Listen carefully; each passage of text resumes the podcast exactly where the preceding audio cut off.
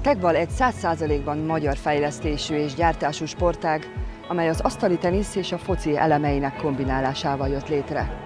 Ezt az immáron világszerte is ismert sportágat bárki kipróbálhatta a Dunaszerdahelyi MOL Arena előtt.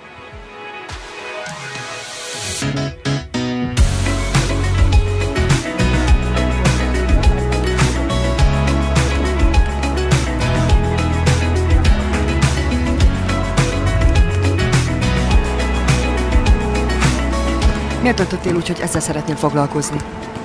Először interneten láttam egy videóban, és nagyon megtetszett, ki szerettem volna próbálni, és ezért megnéztem, hogy hol van erre lehetőség. És legközelebb talán akkor Szegeden volt egy asztal, és akkor jött az ötlet, hogy milyen jó lenne, ha itt a közelben is lenne egy asztal. És akkor én felvettem a kapcsolatot a teqballosokkal, és úgy megszereztem egy asztalt, és akkor kezdtem így bele, főleg ilyen bérbeadás szintjén. Az a lényeg, hogy úgy van kialakítva, hogy az asztal meg van hajlítva, és ezáltal a labda kipattan a játékoshoz. Mert sokszor már játszottak úgy emberek, pingpongasztalon próbálták focit fejelegetni, de egyszerűen nem pattan ki, sokszor az asztalon pattog a labda, ez pedig pont kidobja, úgy van kitalálva ez az íve. Alapjáraton ez a teqball úgy lett kitalálva, tehát úgy is hirdetik, hogy itt mindig a jobb játékos győz, tehát hogy a szerencse nem játszott szerepet.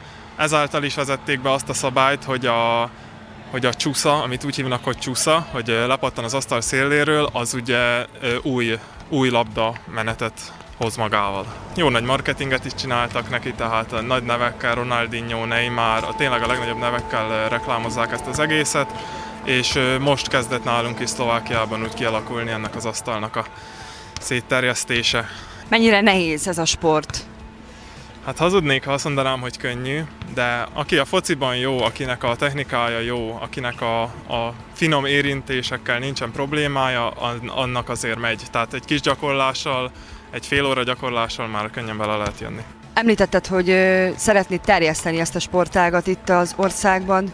Mit tapasztaltál eddig, mennyire nyitottak az emberek? Nem én vagyok a teqballnak, ennek a federációnak a nagykövete, én csak főleg ilyen bérbeadással foglalkozok, úgyhogy most is csak mint segítség vagyok itt, és mint az asztalomat hoztam. Én a környékemen azt vettem észre, hogy például az emberek nyitottak az új dolgokra, de viszont oda kell rakni eléjük. Úgy mondom, hogy falunapokra el kell vinni, és hogy oda jöjjenek, mert még ott is félnek oda jönni, hogy kipróbálni, mert hogy új, és nekik ez nem menne, és félnek tőle, de miután kipróbálják, mindenki pozitívan fogadja. Milyen fejlesztő tulajdonságai vannak ennek a játéknak, jótékony hatásai? Mint ahogy mondtam, hogy ahogy fél óra alatt magába ebbe a sorba fel lehet fejlődni, az szinte úgymond az emberek se hiszik el maguk, hogy elkezdik, és nem tudják átrugni a másik oldalra, úgyhogy az asztalra rápattanjon. És fél órán belül tényleg egy olyan szinten lehet jutni, hogy több labdamenet lesz, szuper lesz a dolog, és hát ezt aztán bele lehet vinni például a fociba is, ezeket a finom érintéseket, a technikát, tehát ezért ajánlják foci csapatok számára is. Főként azok számára ajánlod, akik foci múlttal rendelkeznek, vagy azok számára is, akik semmiféle sport múlttal nem rendelkeznek?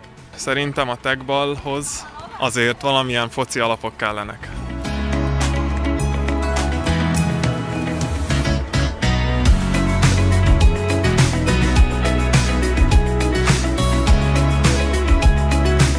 Először Magyarországon láttam, hogy elterjedt ez a sport, aztán az egyik barátom beszerzett magának egy asztalt, és elkezdtünk rajta játszani, falunapokra, búcsúkra hordtuk, és ezzel próbáltuk itt ismertebbé tenni Szlovákiában is, hogy minél több gyerekhez eljusson. Ami a előnye ennek a játéknak szerintem az, hogy nagyon segít a technikában, mivel nem nagyon könnyű ezt játszani, és kell hozzá érzés, hogy el tudjuk ezt sajátítani.